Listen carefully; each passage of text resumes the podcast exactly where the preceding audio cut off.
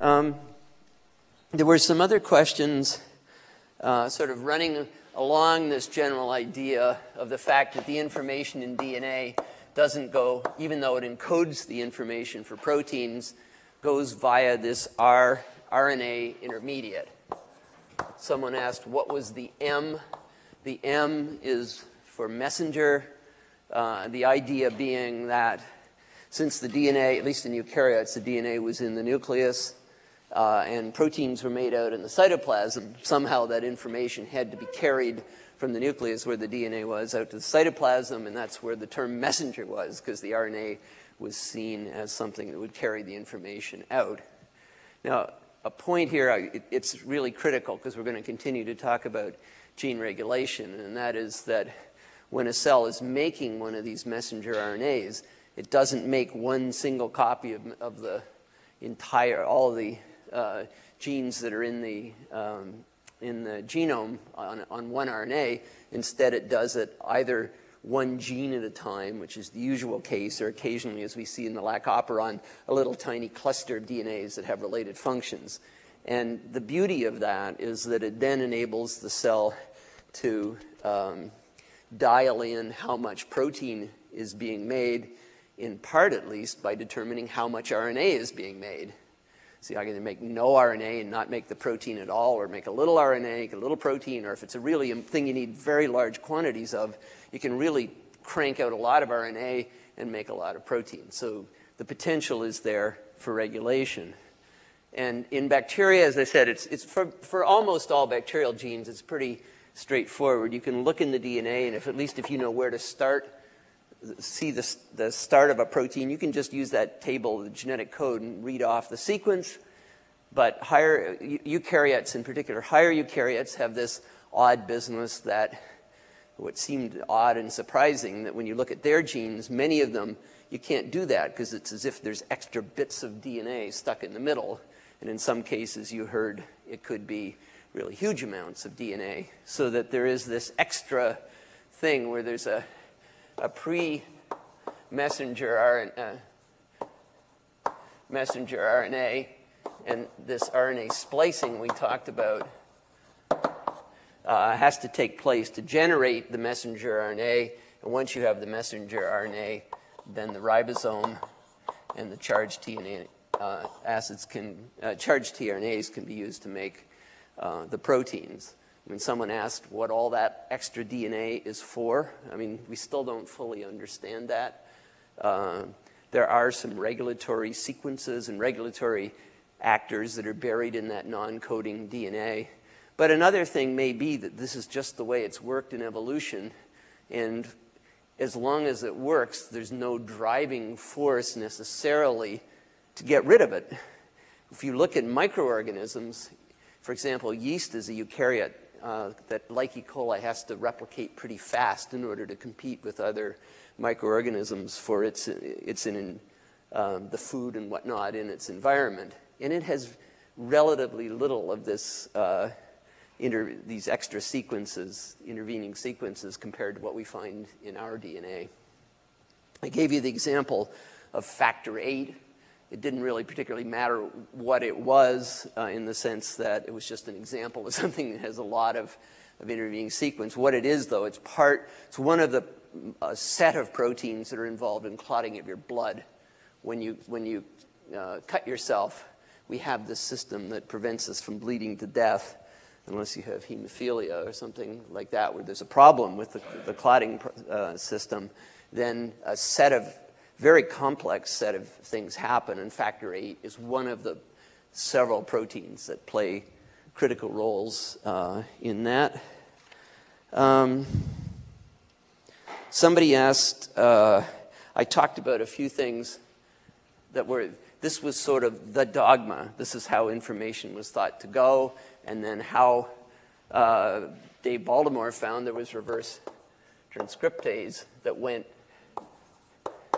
took it, could take an RNA and make a, uh, a DNA copy, and the question was they didn't understand how the dogma can change. I mean, that's sort of what I'm trying to emphasize a lot in this course is what I'm teaching you is what uh, human experimentation and thought has brought up till spring of 2005 of terms in biology. Some of the, the sort of dis basic discoveries were made in physics so long ago that it's very unlikely that you'll come in and discover that the Newtonian mechanics you learned in a freshman is not operative anymore when you're a senior. But you can have these, still have these massive revolutions in biology where just suddenly whole things like RNA splicing emerge from the, the woodwork almost overnight. And, and, that's in fact what happened with uh, that. That's what happened with reverse transcriptase. So I was sort of, in a sense, it's almost a joke that, that uh, Crick called it dogma. He didn't know what he was doing, but it, it sort of took that property on. And I'm trying to caution you that even though some of you would like me to stick to just facts, that you know, we're continually learning and there are discoveries being made even as we're going on with this course. Now, I used that, told you that there were certain viruses, HIV being the one I really emphasized, that have this property. Their genetic material is not DNA, it's RNA, and the reverse transcriptase makes a double strand copy that inserts into the organism's DNA and becomes a permanent part. And I try to caution you that's why safe sex is such a big deal, because if you get infected with HIV, you'll have it for the rest of your life. Uh, the, um, someone asked, and I mentioned there were some cancer genes, or cancer viruses, and someone said, well, if, if, if you do that, how can you cure cancer? Uh, well, in fact, uh, Uh, we're lucky in the sense that there are, we don't have to contend at this point uh, in a, in a major way with human cancer viruses. That would be more of a problem. But your cats have to. You may have heard of uh, leukemia, feline leukemia virus. This is a virus of this same, it's a retro virus of this same class. And cats uh, infected with it have it in their saliva. And although it can be transmitted amongst pets in the same household, the big problem is usually cat fights. And then you get a scratch and then it gets in. So if you have a cat, you probably take it to the vet and get it vaccinated. And one of the, the reasons is you're trying to get it vaccinated against the um, feline leukemia virus. And it's just sort of like that story I told you with the, uh, um, the streptococcus, that if your immune system has seen the thing beforehand, then if you, if you actually get an infection, it has a very quick response and your cat doesn't get infected by the virus and therefore doesn't become a candidate for uh, getting leukemia in later life. Okay, so at least there's an effort to try and respond to at least uh, a few of the things, very, some very interesting and thoughtful uh, questions. So let me, I want to now go back to talk a little bit more about this issue of regulation, because that is one of the real secrets uh, to life. And it's the ability of organisms to turn on and off certain functions and to have rheostats where they can control it, control the levels of expression. But all of this has to be in the DNA. And so one of the, before people knew how this worked, it's a little mysterious. And maybe one way you might think about it, well, if I have a gene that encodes something for lactose metabolism and I tell you there's a sequence upstream of this and somehow this gene is regulated depending on whether I put lactose in the, in the medium or not, how's it going to work? Is the lactose, does it have to fit into little holes in between the letters of the genetic code, sort of the way Gamow originally thought about it, or is there some other mechanism? And what you'll see here is one of the general strategies that, that uh, uh evolution has chosen is, although the there's regulatory information in the DNA, DNA isn't a particularly good molecule for recognizing uh, things. But what it is good at is it's encoding proteins. So the trick is to have some proteins made whose role in life is to be, or are to be regulators. Uh, so that this is what is underlying this system um, that I'll, I started to tell you about on, on Friday. So remember, uh,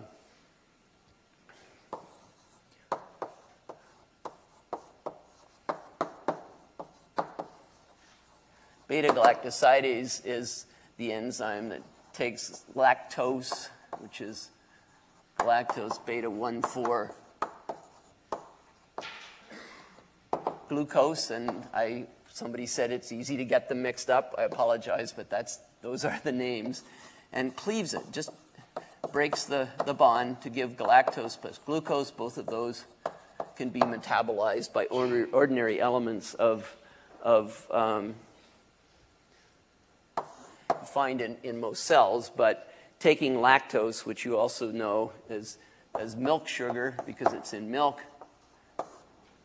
uh, needs this extra function. And if you're lactose intolerant, as a fraction of you will be, because that is quite common in the, in the human population, then although you had the enzyme when you were a baby, it's been shut off in your body since then, and it causes problems because if you eat lactose, drink milk or something, the lactose goes right through your, your stomach and ends up in your intestine, and there are bacteria in there that are able to break it open. And when they do, that leads to gas and some other uh, sort of uncomfortablenesses that are associated with, uh, with lactose intolerance. So, what, as I said, the, the major finding was that this enzyme, beta galactosidase or beta gal, was regulated. That if you grow E. coli on glucose, there was no beta gal. And if you grow them on lactose as the carbon source, then there was high, there were high levels of beta gal. And that then uh, led uh, Jacques Monod and Francois Jacob the two French scientists I mentioned, to begin studying this problem. And it, like so many things in biology, they were working on a huge problem. How are genes regulated? But it wasn't so evident at the beginning. What they were doing was this very modest thing of why is why does uh, beta galactosidase there in one condition and not another? Just a little problem in bacterial metabolism, and ultimately it gave us the roots to this answer of how uh, the answer to how genes are regulated. And I'm just have to leave out all the beautiful stuff that led to what they found. But let me just recapitulate what I put on the board the other day. It turned out that the LAC-Z gene, this is the gene that encodes beta galactosidase. So that's the sequence that has the sequence of codons that if you could start at the beginning and go along and just put all the amino acids in, you'd end up with beta galactosidase. That unit of, of genetic information, which is called the LAC-Z gene, is, let's put it here. Then there, was, there were two other genes uh, just downstream of this in the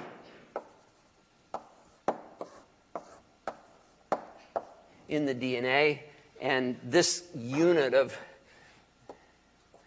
uh, is made as a single messenger RNA.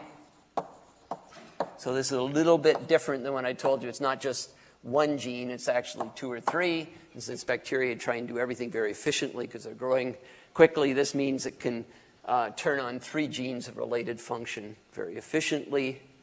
The, the use when you have several genes that are uh, expressed uh, using one messenger RNA, as I said, that the, the genes are said to be organized in an operon. But the key point that we talked about before is if you're going to have these genes expressed, everything has to be written in the, in the DNA. And it's not using the genetic code, it's using other words that are written there and you've seen this word now in several lectures. That's a promoter. And that means to start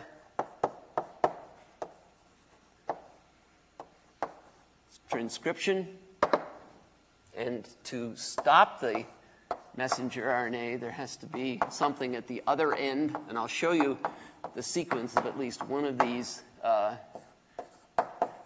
promoters in a minute. Um, this means to stop transcription to stop making the, the RNA copy. If you didn't have sequences like that, the cell wouldn't know where should I begin the RNA and where does it end. And since there are many, many genes, there have to be many promoters and many terminators. And the other point I tried to hammer home the other day is although the genetic code is universal, you can take that little table and read the sequence of human proteins or E. coli proteins. These other languages that are written using this four letter nucleic acid alphabet are not universal. So what he, the sequences that E. coli uses for a promoter, a start transcription, are very different than what our bodies use as a start transcription thing. And when, when we get to the recombinant DNA stuff, that, that will be an issue. So this messenger RNA is then made, is used to make, make proteins. This would be beta galactosidase or the LAC-Z gene product, and these other genes make. So these are proteins. Here you see this flow of information from the DNA through the messenger RNA down to being made into proteins. In the case of bacteria, there's no nucleus. Everything's in one big pot so that messenger RNA doesn't have to go anywhere, but it's all there and it gets translated to give copies of the, of the protein. Uh, so, as I said, somehow if the uh, cell is going to now regulate whether these genes are expressed or not, depending on whether lactose is present. And the way they do it makes perfect sense. Don't bother to make the enzyme if there's no lactose in the neighborhood, and, if, and only make it if it's present. So, how are they going to do that? Is the lactose going to come along and stick into some little hole here or something? That, that's not a general strategy, and it wouldn't work if you look at the structure of of DNA anyway. It wouldn't have access to the sequence of bases. So what was, um, what was discovered was that there was another gene very close It's called LAC-I, and the protein that it encodes is called the LAC repressor. And since it's a gene, it has to have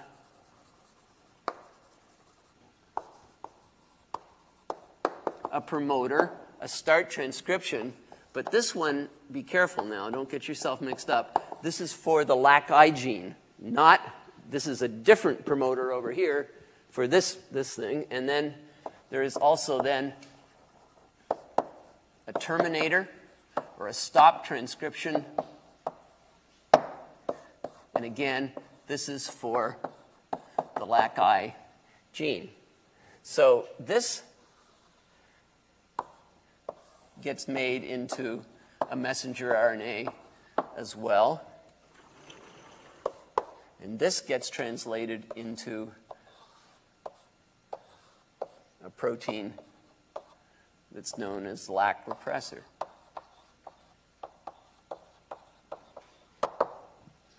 And what that LAC repressor uh, has is the ability to bind to a particular sequence in DNA that's located right here.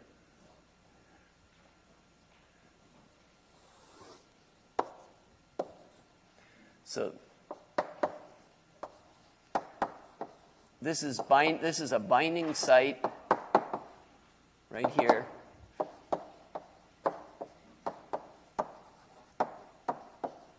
For LAC repressor. So let me just try to blow that up just a little bit because this could be a little bit confusing. So here's the promoter.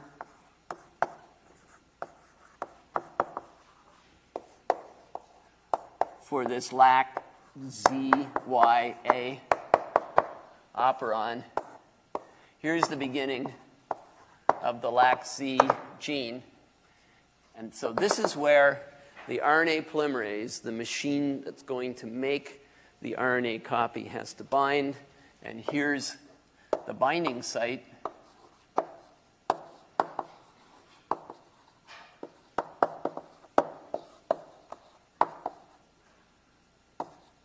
for LAC repressor or the LAC-I protein. So how does, how does this circuit work? And I sort of pose that as, as an issue for those of you who had followed it to at least to that that point. So let's consider the two situations that we, if there's no lactose present, what we know from, be from just scientists knew from experimentation was there was no beta galactosidase activity inside the cell. You could crack them open and you wouldn't find this enzyme uh, there.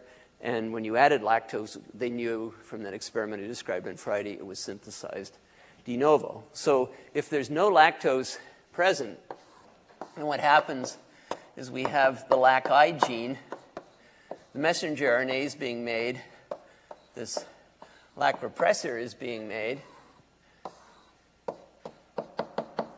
Here's the promoter.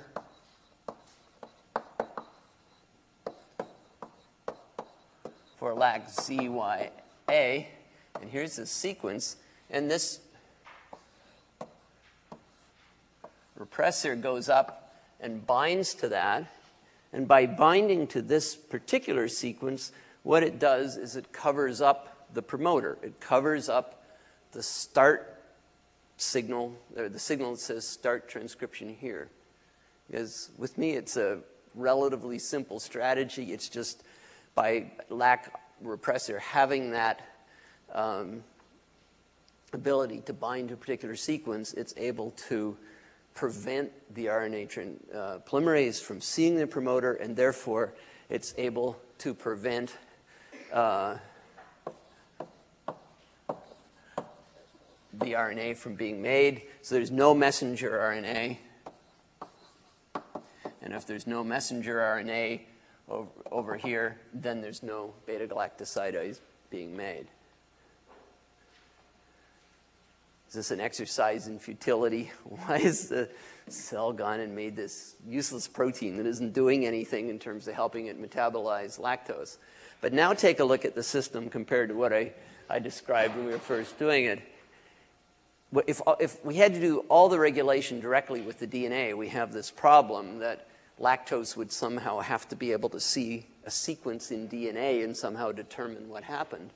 But what this cell has done now it's set this system up so that the ability to make lactose or not lactose is conditional on this protein called the lac repressor.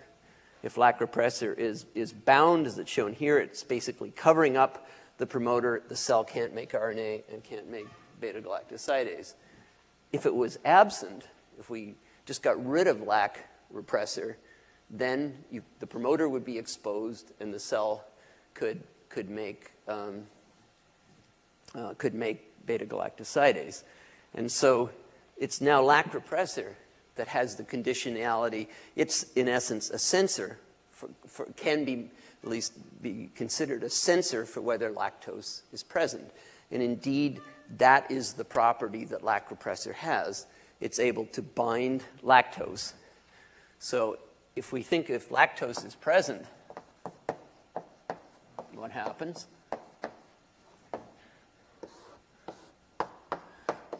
This LAC-I gene is a pretty uninteresting, uninteresting from the standpoint of regulation in the sense that it's made all the time. Cell just continually cranks out a bit of, of lac repressor. It doesn't need very much. It just needs to make enough so that the one binding site for lac repressor has somebody bound to it. So it can get away with pretty low levels.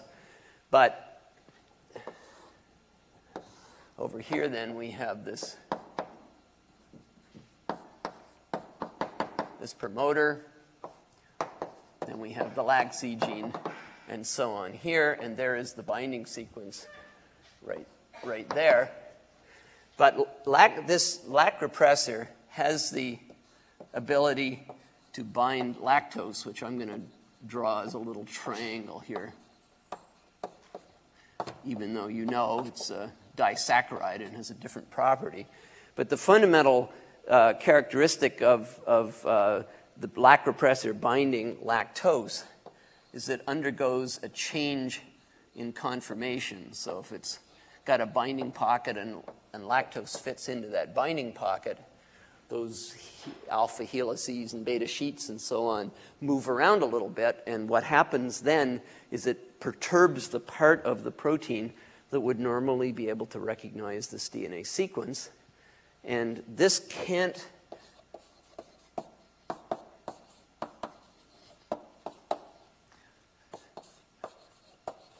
can't bind to the DNA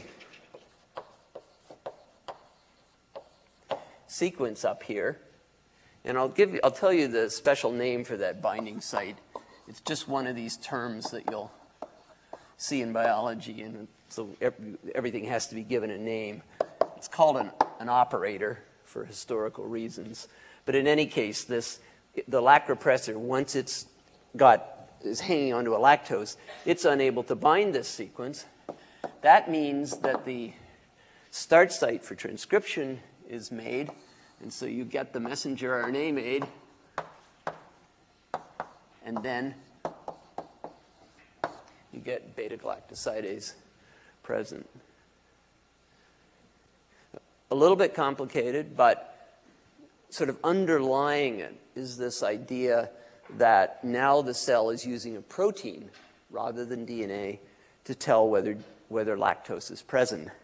And hopefully you can see this is really general now because you can design a regular regulatory protein and basically it's got to have two things. It's got to have a part that talks to the DNA and recognizes some sequence and it's got to have another part that senses whatever it is, histidine, temperature, you know, you name it. Uh, but you can design, once you understand that design principle, then you can begin to see how it is that the cell is able to turn genes on and off just by encoding information in the DNA. And one, as I say, one of the big tricks there is to let the protein do the sensing for you. Now, um, I just want to give you a little bit of a, um, a blow up of, of what this thing looks like, because sort of all I've done is kind of put it here as a, as a, as a sequence. I've called it a promoter. So what a promoter then is, again, it means the start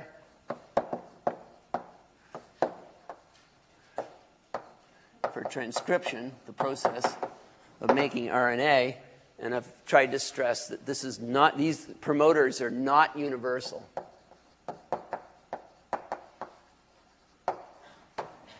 So when I tell you this for E. coli, this is what a promoter for E. e. coli looks like, but it doesn't look at all like a promoter in our bodies. And so it's basically a word that's written using this nucleic acid alphabet, and it looks something like this. There's TTGACA, and then there's about 17 base pairs that can be just about anything. And then there's TATAAT. And then there's another little bit here that's about 10 base pairs long. And then this is the start of the mRNA, which is usually given the convention of being called this, the, uh, the plus one position. So this, you'll notice this is sort of a this, this word, I've called it, written that says start transcription, has even got two parts to it, and this is usually referred to the minus 10 uh, region of the promoter, and this is the minus 35 region because that's the, the distance from the start of transcription. It may, may seem sort of weird to you to see what I'm telling you is sort of a word, word written in the nucleic acid language. It's got some bits in the middle that don't, um, that don't matter. But remember, the DNA is a helix, and things going around like this. So if you were just to take a DNA helix and then lay something down on one side of it, it would contact it here, it wouldn't contact it there, and then when it came back up again, it would contact it here. And so as these things hang on along the sides of DNA. It's very, it's not at all uncommon to find this sort of broken, where you can have something that matters, something that doesn't matter, and something that matters again. The, uh, the RNA uh, polymerase in E. coli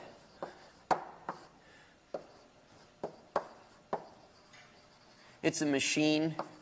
It's got four proteins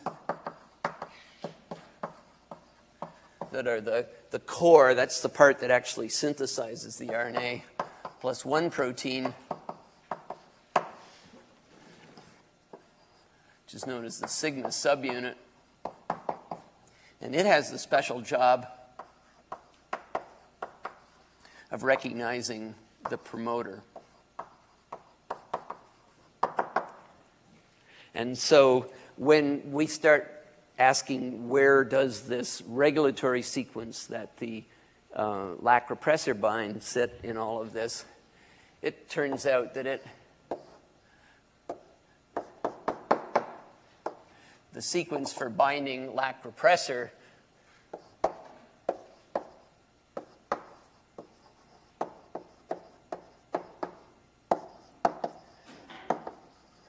overlaps with this minus 10 region. So when the lac repressor is sitting down, it's covering up a very important part of transcription. guys with me? Okay. So uh, this is an interesting kind of um, kind of regulation. It's given the general term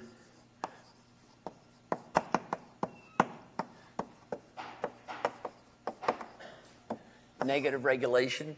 And the reason uh, that term is applied, it means that the regulatory protein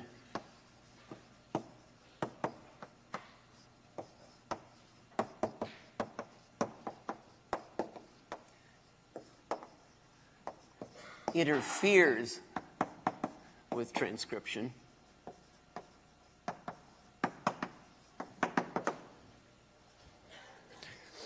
And let me just let's take a, a brief foray just to, into, into, we're going to talk about genetics as our next subject, and I think maybe we can, uh, can let you sort of already get a sense of how some of this was figured out. So there's a substance called X-gal, which is a galactose with some chemical entity hanging off that's colorless.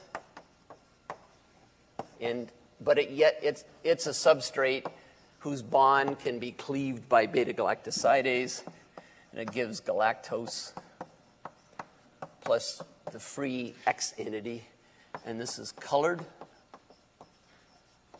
And this is a very useful thing for uh, bacterial geneticists. Someone said they didn't thought this was too much lab stuff, but I think if you don't have some sense of how this is done uh, experimentally, uh, I'm not doing a, too good a job of conveying you how, the, how we learn all this kind of thing. It just doesn't come out of a textbook. And so if we, since if we grow plates, uh, E. coli, on plates that have glucose plus X-gal, the colonies would be colorless.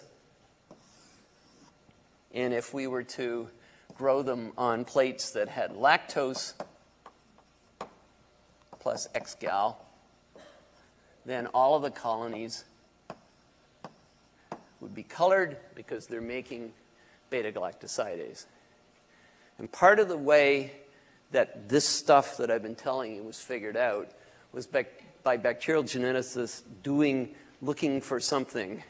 What they looked for was back here on this plate that had X-gal, almost all the colonies were colorless.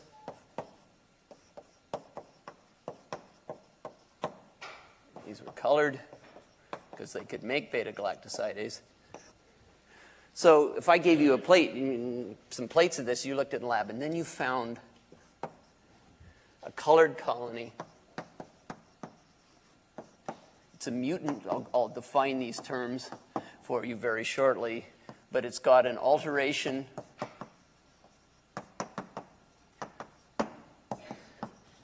in the DNA that affects the regulation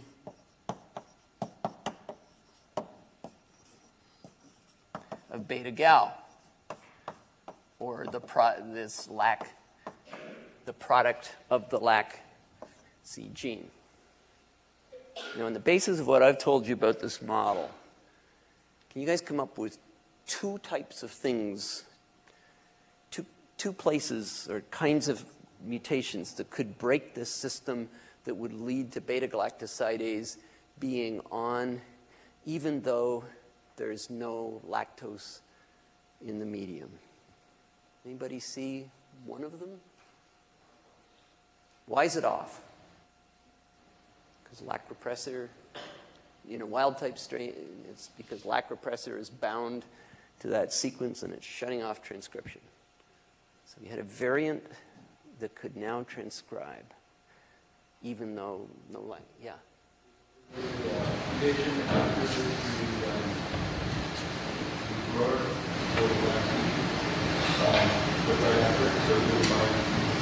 Okay, so that's a good idea. So if we could somehow mutate that little binding sequence in a way that didn't screw up everything else, then even though there was lac, uh, lac repressor being made, if it couldn't bind here, because the sequence had been changed, then you'd get it made. That's exactly right. That's one of them. Yeah? Okay. If there was a problem making lac-I, what would happen? Well, if we couldn't make this, then it couldn't bind there, and we'd be on. That's the other class. Can you think of a kind of mutation that we learned about, think back to the genetic code, that would, that would prevent uh, lac repressor from being made?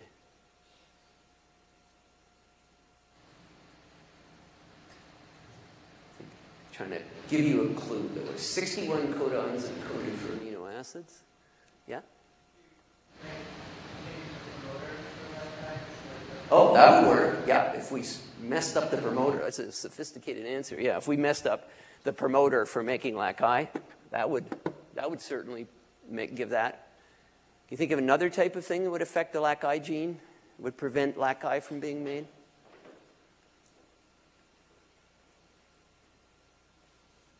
Some, yeah? Brittany?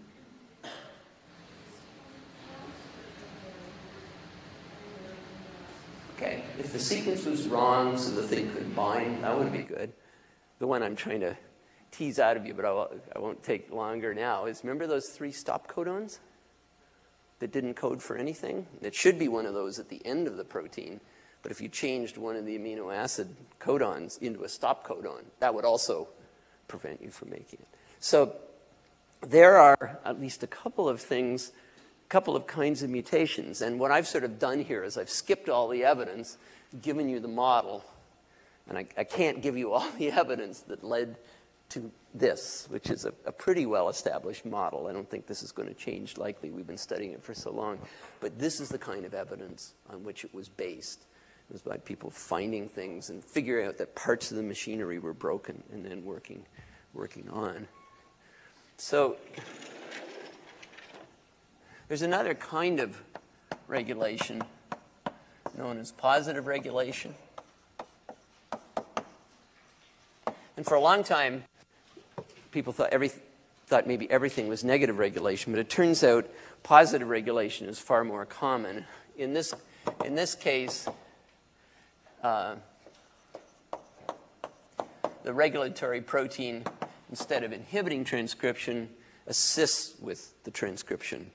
And there is, uh, it turned out after people have been studying the, uh, um, the beta galactosidase system for a number of years, that it had a positive control system superimposed or together with the negative regulatory system. The same thing engineers do all the time pile up regulatory circuits and get all kinds of additional conditionalities. And the uh, thing I've told you so far was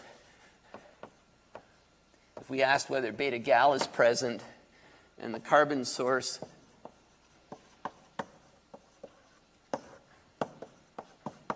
is uh, glucose, this is low or, or not there. If it's lactose, it's high. But if cells were grown on both, glucose plus lactose, then beta galactosidase is low again. And this makes some physiological sense because uh, E. coli likes to use galactose. It's its favorite food source. And so if it's got its favorite food source around, then it doesn't need to, uh, doesn't want to make proteins that are used to eat all its sort of less favorite food source. So there's a nice conditionality here. In order for it, the circuitry is set up so that only, it only makes um, the enzyme for metabolizing lactose when the cell ne needs, uh, realizes its favorite food source isn't there, and then it senses there's lactose. So only under those conditions does it make the enzymes for making lactose. And again, that uh, the way this circuitry uh, works, the, so this positive regulation needs two things. It, once again, it needs a protein that's, this one has given the name CRP, and again, it's something that's able to bind to a sequence in DNA, and then it's also got a conditionality. It's able to recognize something else. And what this one recognizes is a small molecule that's known as cyclic AMP. It's just the familiar ribo monophosphate that, you, that you've seen before. But it's looped around and formed uh, an ester bond here, and that's why it's called cyclic AMP. But the important thing um, about this is that it, the levels of cyclic AMP are dependent on glucose. So if you have high glucose,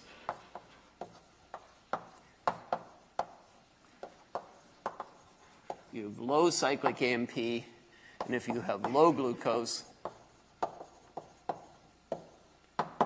have high cyclic AMP. And here again is what can happen. So this is the promoter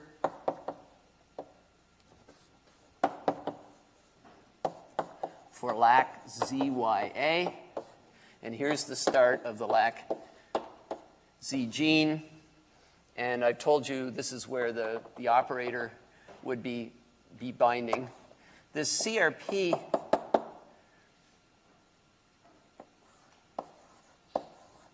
protein is able to bind to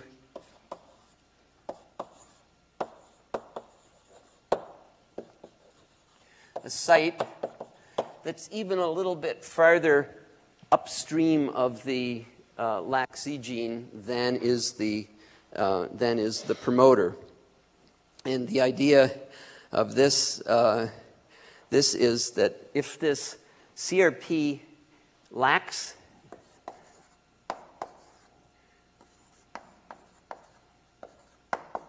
just by itself, it doesn't bind to the DNA but it, it has a little binding pocket that senses the levels of cyclic AMP. So if the cell is starving for glucose, there's high levels of cyclic AMP, then the CRP bound to cyclic AMP, this is capable of binding to this sequence. Well, that sounds weird. But what we've again got now is we've got a protein that whose binding to DNA is conditional to something inside the cell. And rather than getting in the way, what this does, if you have a situation where we have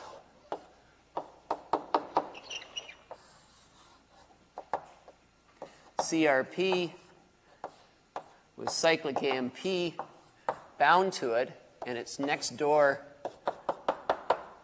to this promoter, what it's able to do is help RNA polymerase recognize the promoter. So this helps RNA polymerase.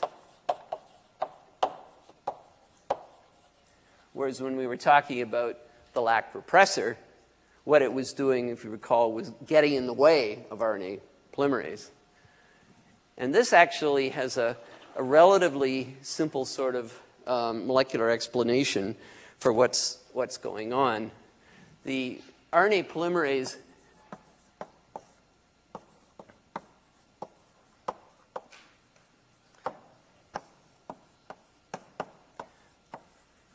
The best sequence for the minus 10 region of the promoter that I showed you over on the other board is something with the sequence TATTT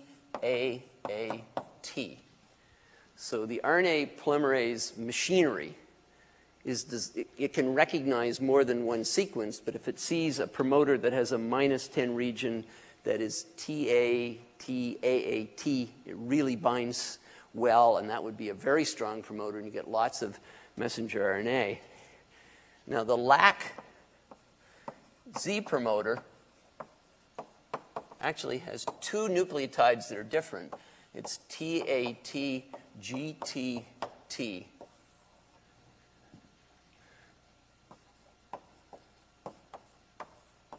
So this is a very weak promoter.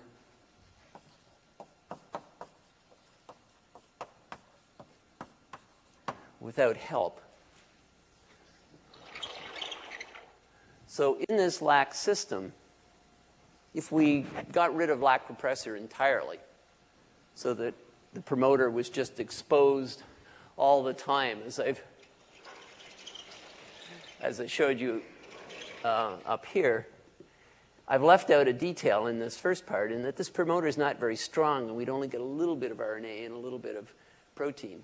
And so what the cell does is if it knows there's no galactose, uh, knows there's no glucose around, and cyclic AMP levels are high, then it uses the binding of this CRP to here to assist the RNA polymerase and get on. Now, I understand this is a bit complicated. Some of you probably have it. Some of you will be lost, and you'll have to sit and look at your textbook for a little while. But it comes down to something, a few couple of really simple principles. One is to detect what's going on, the cell makes a regulatory protein. The regulatory protein binds DNA, and it also senses something.